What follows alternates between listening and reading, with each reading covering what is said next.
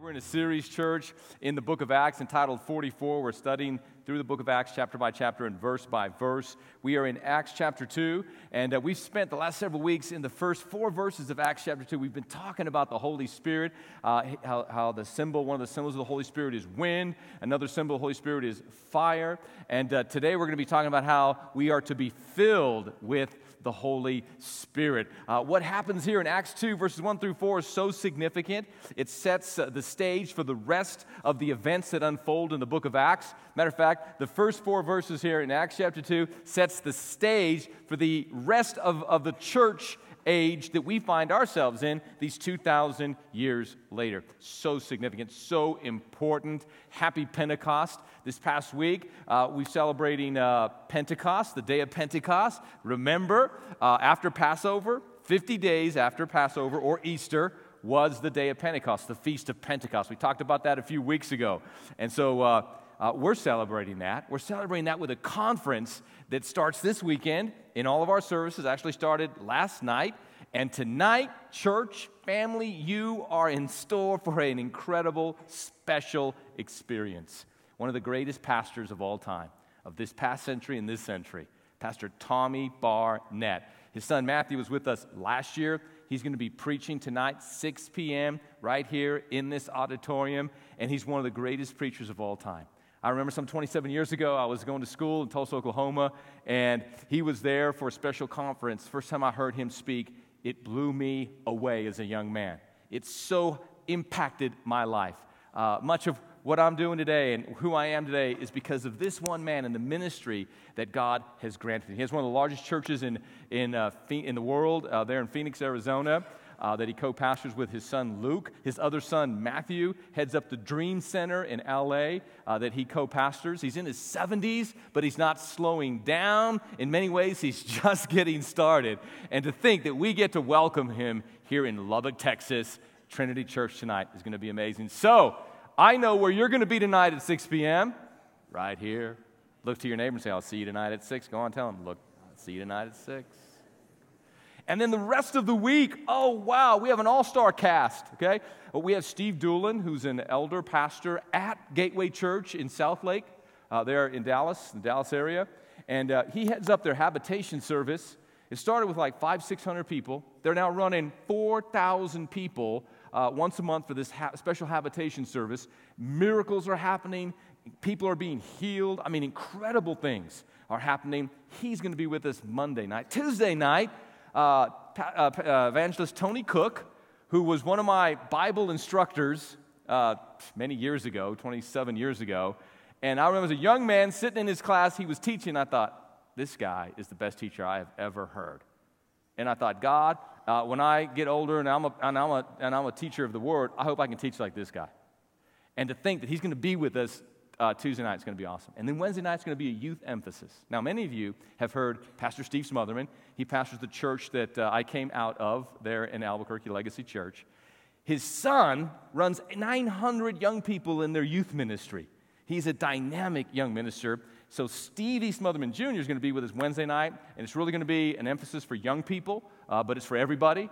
So, hey, we just have we have this entire week packed out. If you were not planning to be here or you were planning to go on vacation, I give you permission to cancel that vacation and reschedule it, okay, for the next week because you're not going to want to miss it. I'm just absolutely pumped. And yesterday was an incredible day at R2R. Thank you, all of you that showed up, all of you that volunteered. Special shout out to my wife, uh, her passion for this. Listen, it is a global problem, it is an, an, an insidious evil in our society today uh, human trafficking, the sex trade. You know, right now in Brazil, getting ready for the World Cup, and I saw on the news that they, they have one million prostitutes that are there and ready uh, to, client, to, to service the clients that will be coming, many of which are underage children that are taken against their will and put into this hideous uh, industry of the sex trade. And you know, here in Lubbock, Texas, we're raising awareness. Here in Lubbock, Texas, we're raising money to help save these young people and to make a difference in our world. And you're doing it, Trinity. Way to go! By the way, we had fun. We had families running and walking, and it was just an awesome day. I was on my bike, just having fun riding. So it was, it was, it was a joy. And thank you, all of our premium sponsors, everybody that gave. Some of you gave, you couldn't make it, and it was just, it was totally awesome. I just, I loved it. All right, you ready for the word? Acts chapter 2. Here we go. Acts chapter 2, verse 1. When the day of Pentecost had fully come, they were all with one accord in one place. And suddenly there came a sound from heaven, as of a rushing mighty wind, and it filled the whole house where they were sitting. And then there appeared to them divided tongues as of fire, and one sat upon each of them. I want you to read verse 4 out loud with me. Let's do it together. Here we go. And they were all filled with the Holy Spirit and began to speak with other tongues as the Spirit gave them utterance. Let's pray. Father, we thank you for the word today. We thank you for the impartation of the word in our hearts and our lives. We thank you that this is a supernatural book. These words are spirit and they are life. They will be absorbed and received in our minds and in our hearts, and in our souls and in our spirits.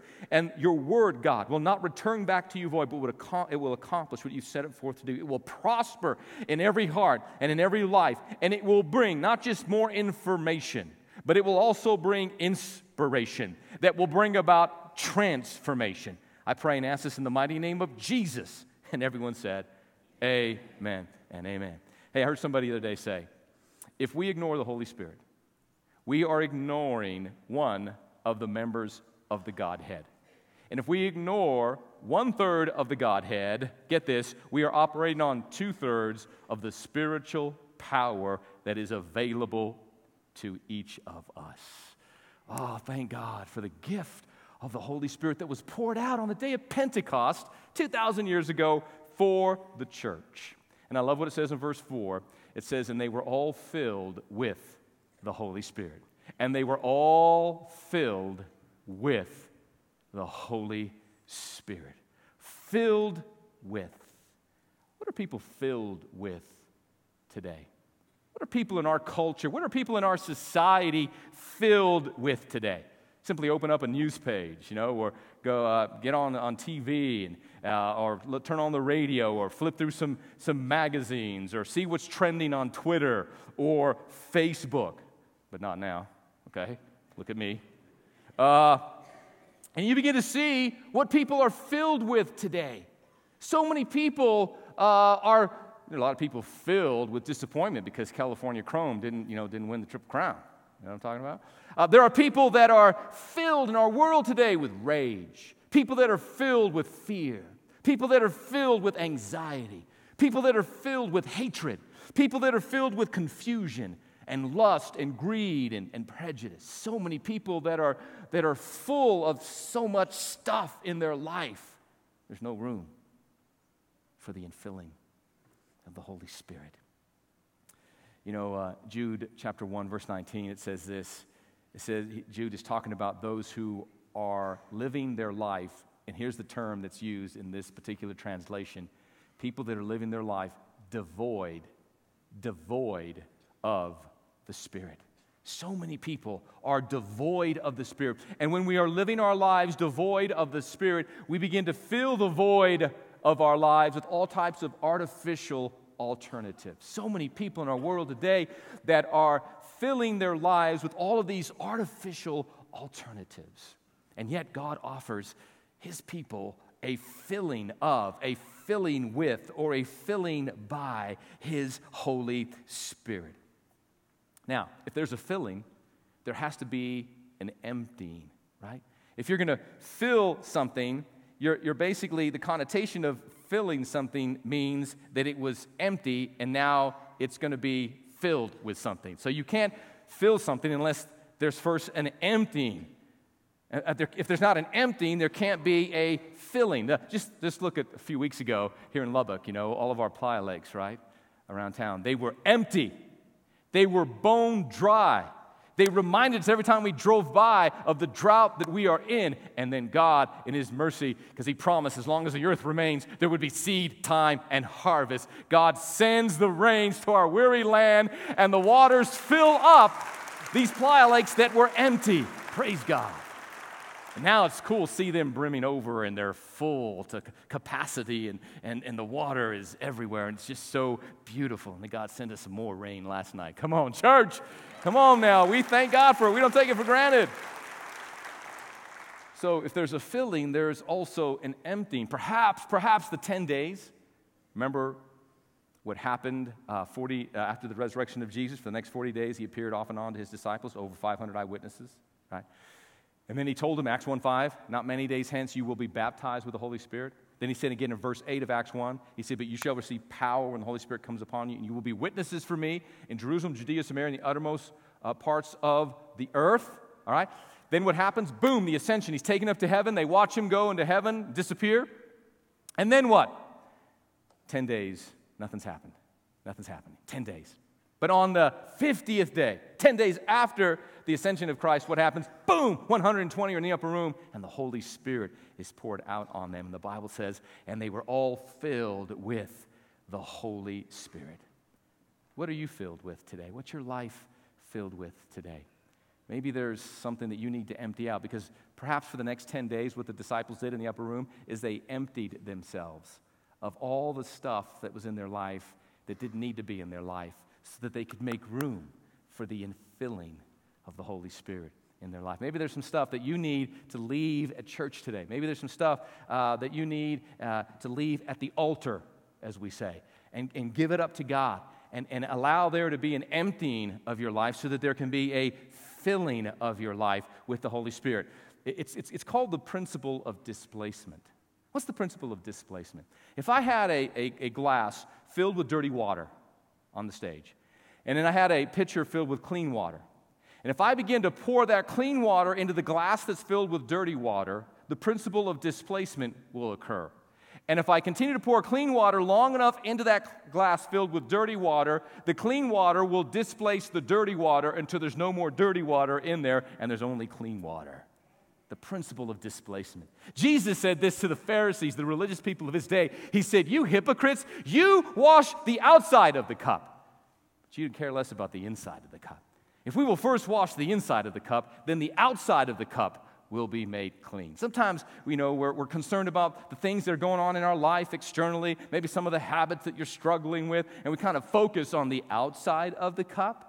But if we will direct our focus to the inside of the cup, the interior of our life, the spiritual dimension of our life, and we begin to fill our life with more of God and more of His Word and more of His Spirit, then the law or the principle of displacement will occur, and the stuff that we don't want in our life will be displaced by the good stuff that we want in our life. Amen?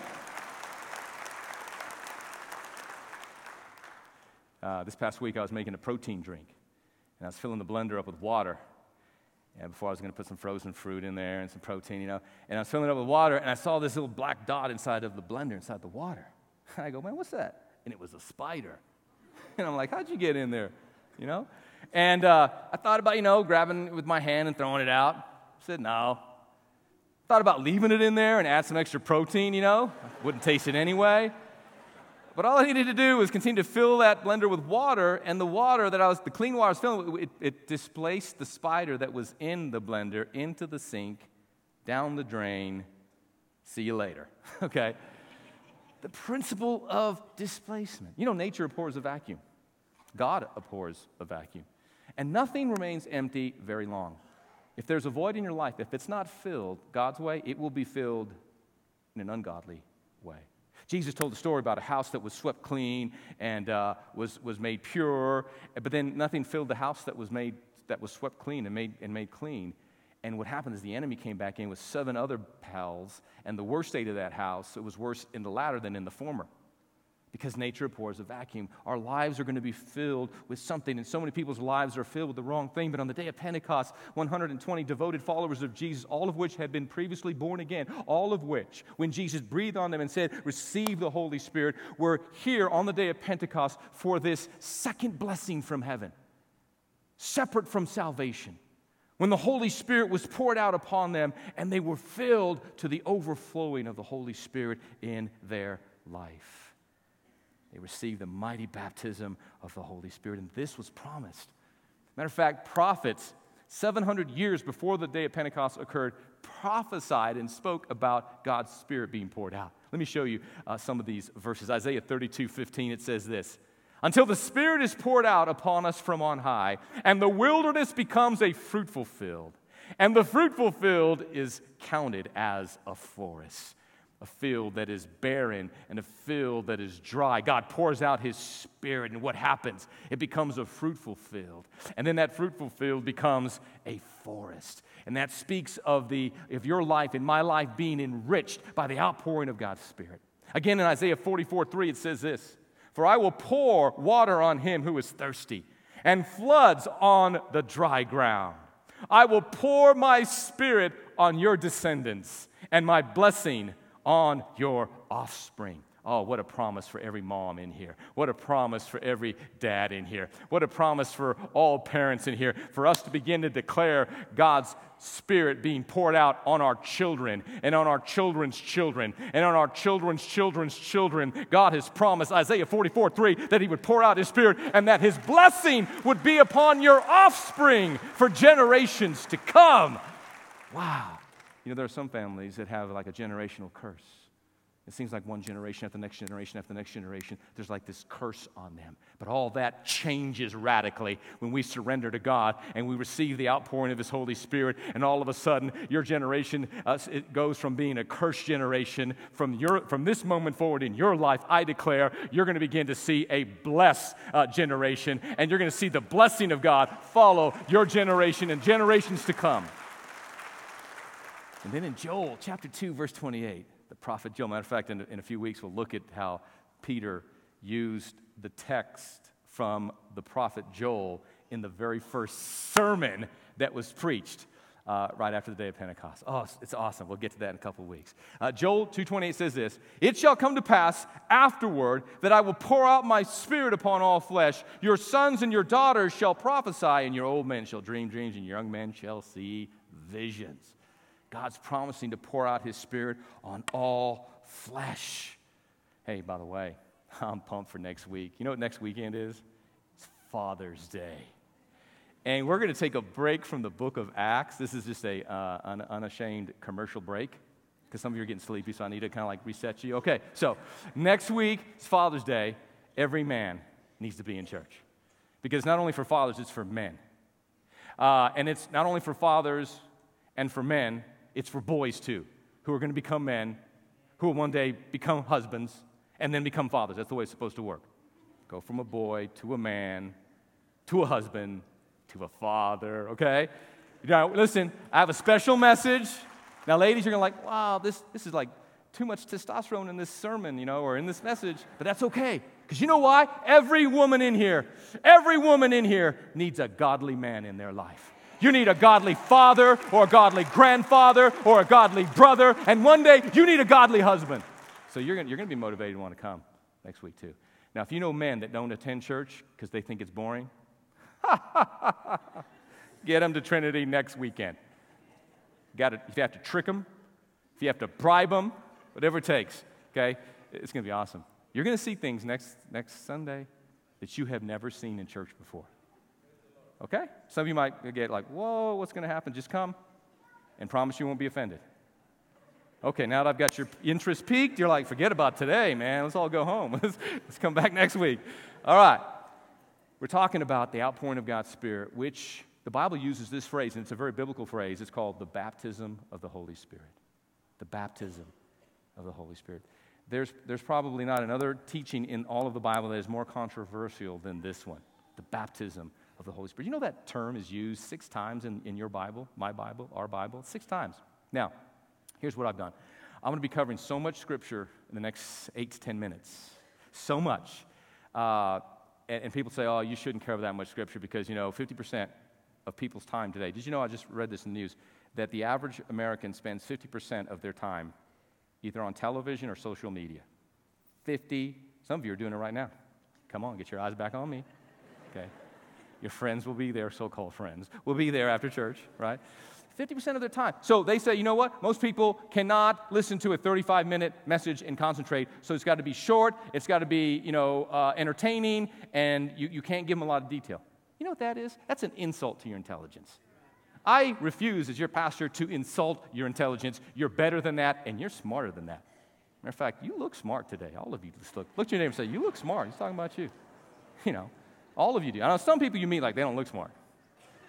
But that you guys know, hands down, you not only are smart, you look smart.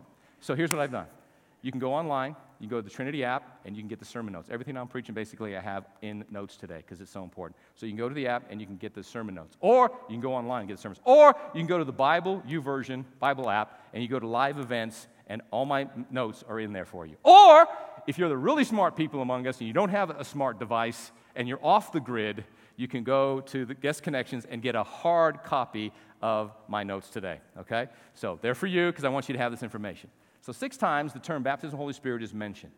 Six times in the Bible.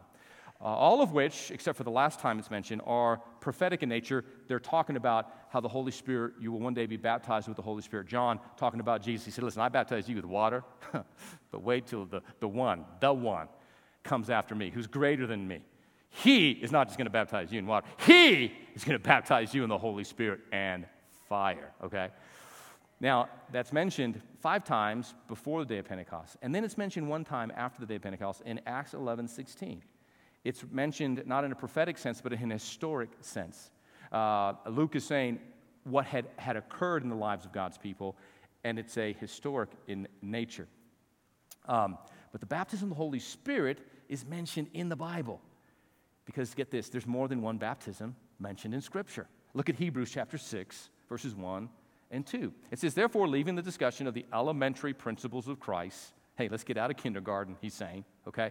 Let's go on to perfection or maturity, not laying again the foundation of repentance from dead works, that's being born again, and faith towards God, it's how we live out our life of faith. And the doctrine, say it with me, the doctrine of what? Baptisms. Is that singular or plural?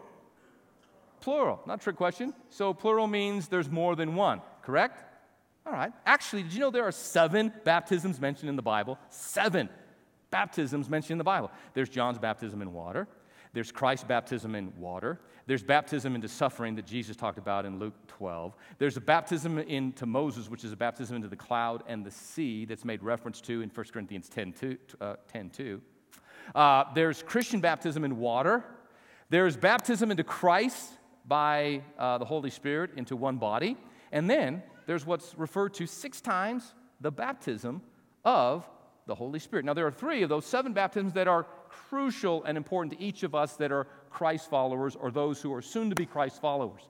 The three that matter most to us today is the first and most important one, and it's called the one baptism in Scripture, is being baptized into Christ.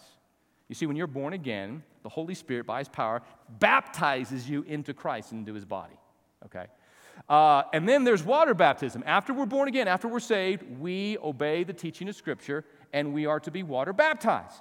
Water baptism doesn't save you.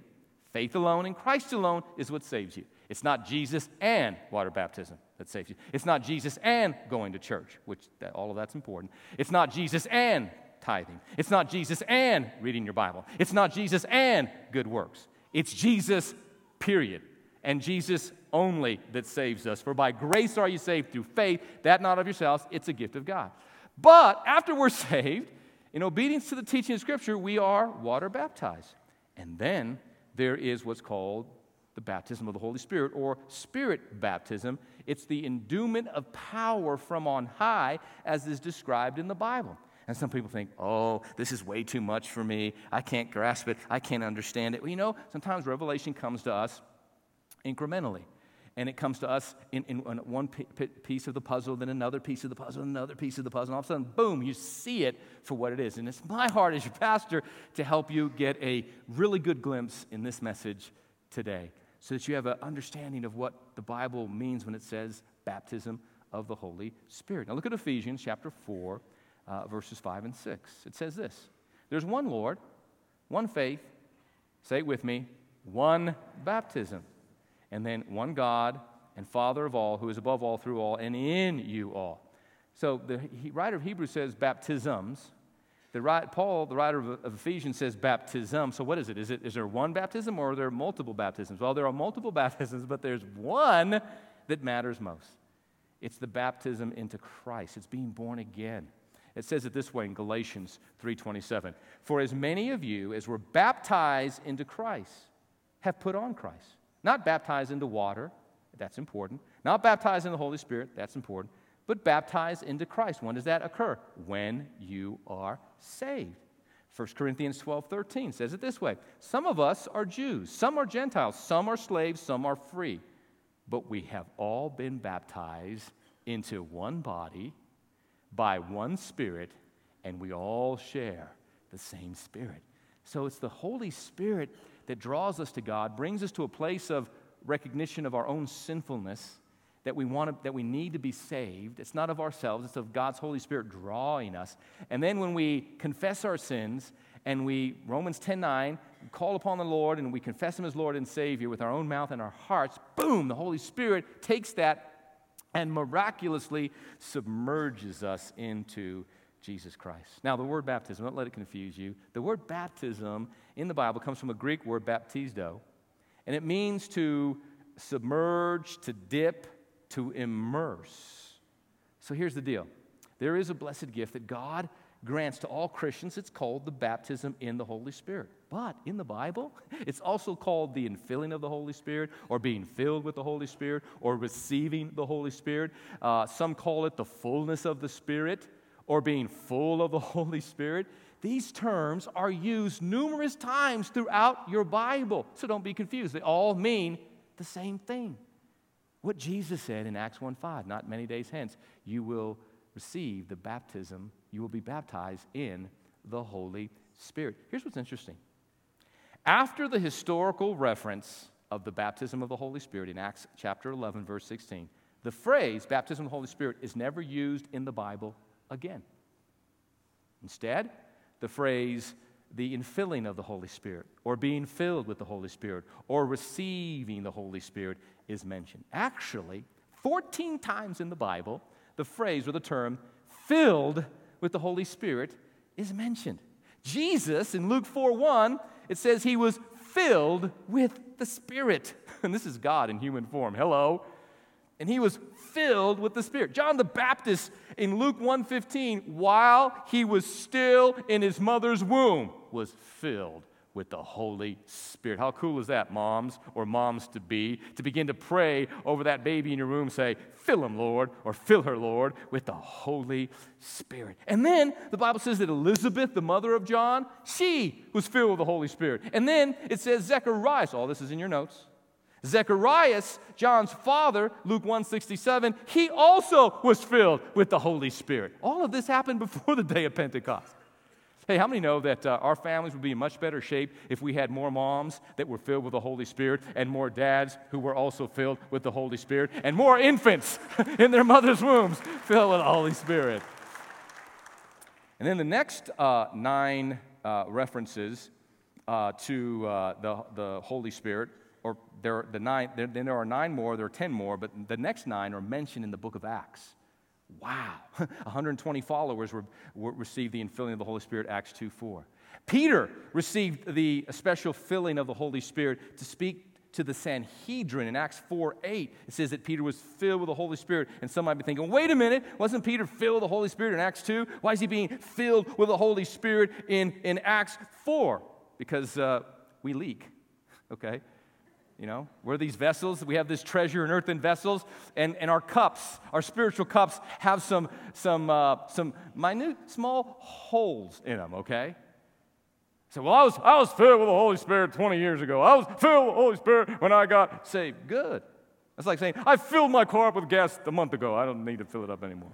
I drank water a month ago. I don't need to drink anymore. No, these, these mighty experiences with the Holy Spirit are ongoing in our lives as it was for the early disciples. And then in the next reference is in Acts 6. The deacons, first selected, were full of the Holy Spirit. Stephen, as he was being martyred, was filled with the Holy Spirit. Paul himself, he got saved on the road to Damascus. And then a few days later, Ananias comes, lay lays hands on him, and he receives the infilling of the Holy Spirit. And then Paul received a second filling of the Holy Spirit in Acts 13. Barnabas was filled with the Holy Spirit. Certain disciples at Antioch in Acts 13 were filled with the Holy Spirit. And then in Ephesians 5:19, 5:18, the final time that this phrase is ever used in the Bible this way is in Ephesians 5:18. Look at what it says. Pull it up. Let's read this out loud together. Do not be drunk with wine in which is dissipation, but be filled with the Spirit. Don't be drunk with alcohol. Now, listen, I hope, I hope all of you have the testimony that you've never been drunk before. But to my chagrin, before I got saved, now I haven't been drunk since I got saved. But before I, I, I have, I, I have been drunk before. See, I grew up in bars. My grandfather owned a bar. My dad owned a bar. He worked for Coors Beer for 27 years. I had access, total access, all the alcohol I could ever want as a teenager. How many know being a teenager and being lost and having access to alcohol is not a good thing? Please go, parents, please go. Not, yeah, not, not a good thing. You know what happens when somebody is drunk? I hope you don't know this experience, but I know this experience before I got saved, right? They are totally intoxicated. They are under the control of that alcohol. Now, I don't know if Paul had ever been drunk or he had a friend that had been drunk before, but he uses this as an example. And he says, Please, Christians, don't get drunk. Instead, be filled with the Spirit. Woo! How many know it's much, much better to be filled with the Spirit than to be filled with the spirits that you get at your local liquor store? Are you listening to me? Now, listen, there is a filling and a refilling and a continuous filling of the Holy Spirit in our lives.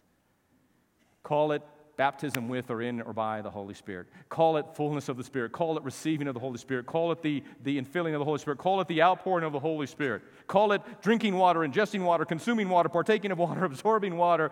Call whatever you want. But the point is, when you're thirsty, take the water in. Drink deep of the Spirit in your life, child of God, because there's nothing as life changing than when we are filled to the overflow of the Spirit of God in our lives. And we need multiple refillings of the Holy Spirit as we continue to walk with Jesus, as we continue to, to serve the Lord. Listen, I have had the privilege of had so many different men and women of God impart into my life over the last 33 years. Uh, that's why I'm jazzed about the all star team we have for this Inspire conference. One of those individuals is Pastor Ricardo Rodriguez from Avivamiento in Bogota, Colombia. I get to go out there once a year and, and do some leadership training, and then we always, on Sunday, go to his church. He's always been so kind to us and our teams. He's such a godly man, a gifted man, a man full of the Holy Spirit, a man full of the Holy Spirit. His wife is full of the Holy Spirit, and he wrote a book called The Holy Spirit, My Best Friend. And his entire life and his ministry that's having a global impact is because he has this friendship with the Holy Spirit. I've been walking with Jesus for 33 years, and it's my goal to achieve, and it is my prayer that all of us together would achieve what the Apostle Paul speaks about in 2 Corinthians 13 14. Look at what it says. The amazing grace of the Master, Jesus Christ the extravagant love of God. And I want you to read this last part with me. The intimate friendship of the Holy Spirit be with all of you. The what? The intimate friendship. The Holy Spirit. You see, I love God with all my heart. I worship Him. I love Jesus with all my heart. There's one God, manifest in three persons Father, Son, Holy Spirit. I love Jesus with all my heart but I also love the Holy Spirit. And I thank God for the Holy Spirit. Jesus said, He's your helper, He's your comforter. He's the one that's been called alongside to live with you and in you and to give you the power to be a witness for Jesus in the earth today. And all of us can become more intimately acquainted with the Holy Spirit until we say, We have a friend in our lives, and our friend is the Holy Spirit. You want to make people around you think you're weird? Start talking about having a friendship with the Holy Spirit. But isn't it crazy the world we live in today? People, you know, these um, movie stars and these uh, famous people in our world today, they can get drunk and get arrested and all kinds of crazy, and their popularity goes up. You know, they get more Twitter followers. You know, they get you know higher paying contracts that they sign for for their uh, uh, for, for their gifts and talents and skills. I tell you what we need, though. It's not what the world offers.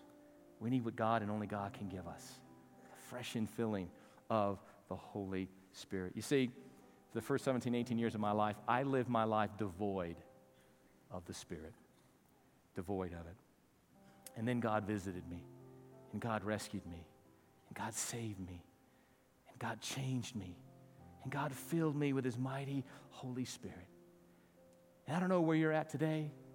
I don't know if you're walking with Jesus today. I don't know if you're serving Him. Maybe you've never been saved. Uh, you, maybe you're a Christian and, and maybe it seems like you're going through a spiritual drought yourself. Maybe the, the Playa Lake of your life is empty. Uh, maybe the well is dry. Uh, maybe you're going through this season right now. And I want you to know that God can visit you in His power.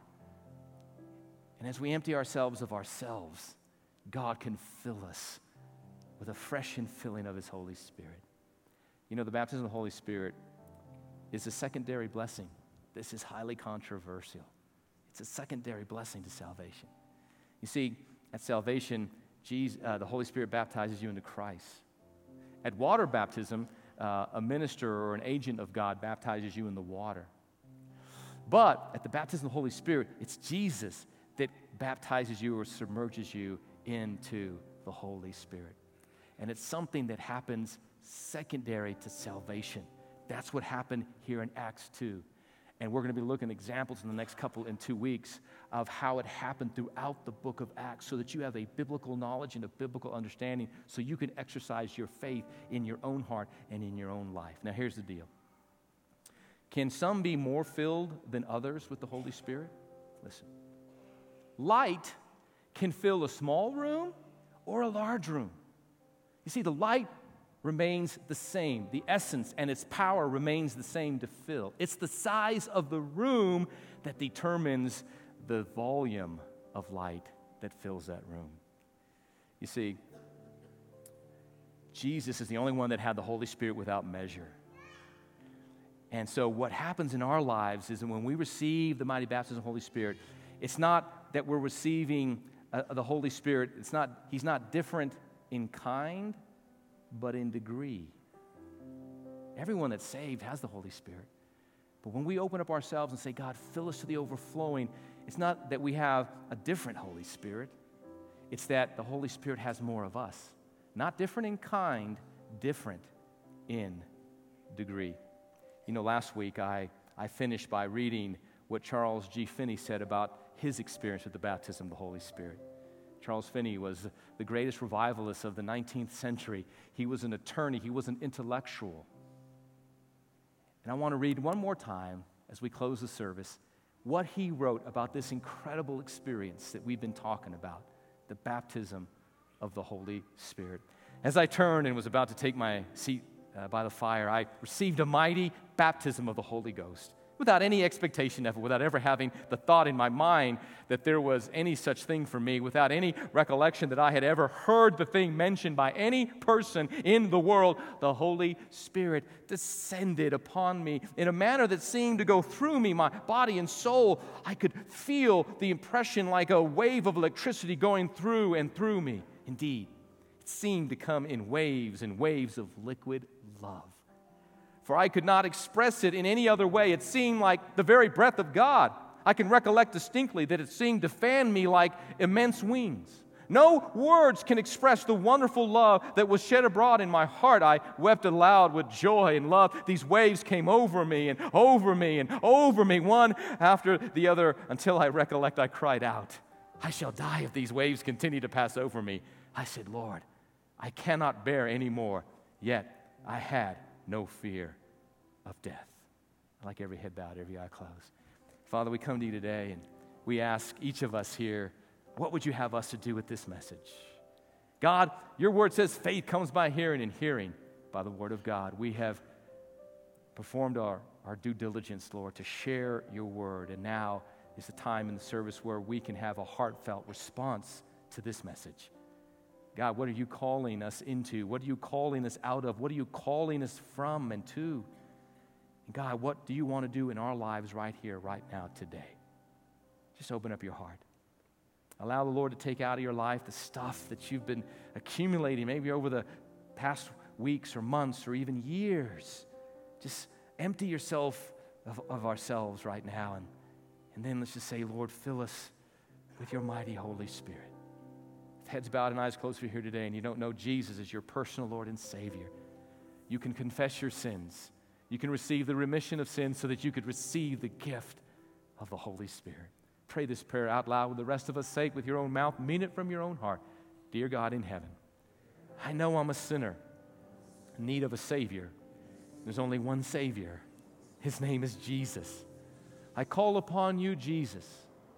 I ask you now, come into my heart, come into my life, be my Lord, be my Savior. I turn from sin to the true and living God, and I receive His love, His grace, and His forgiveness. Dear God in heaven, you're now my Father, and I am your child. Fill me now with your Holy Spirit and give me strength to live for you and serve you all the days of my life. Holy Spirit, I receive you into my heart, into my life, that I might have intimate friendship with you from this day forward. Bring your gifts and your fruit into my life that would become visible in the days and weeks and months to come. In Jesus' name, amen. Let's thank the Lord together, church family.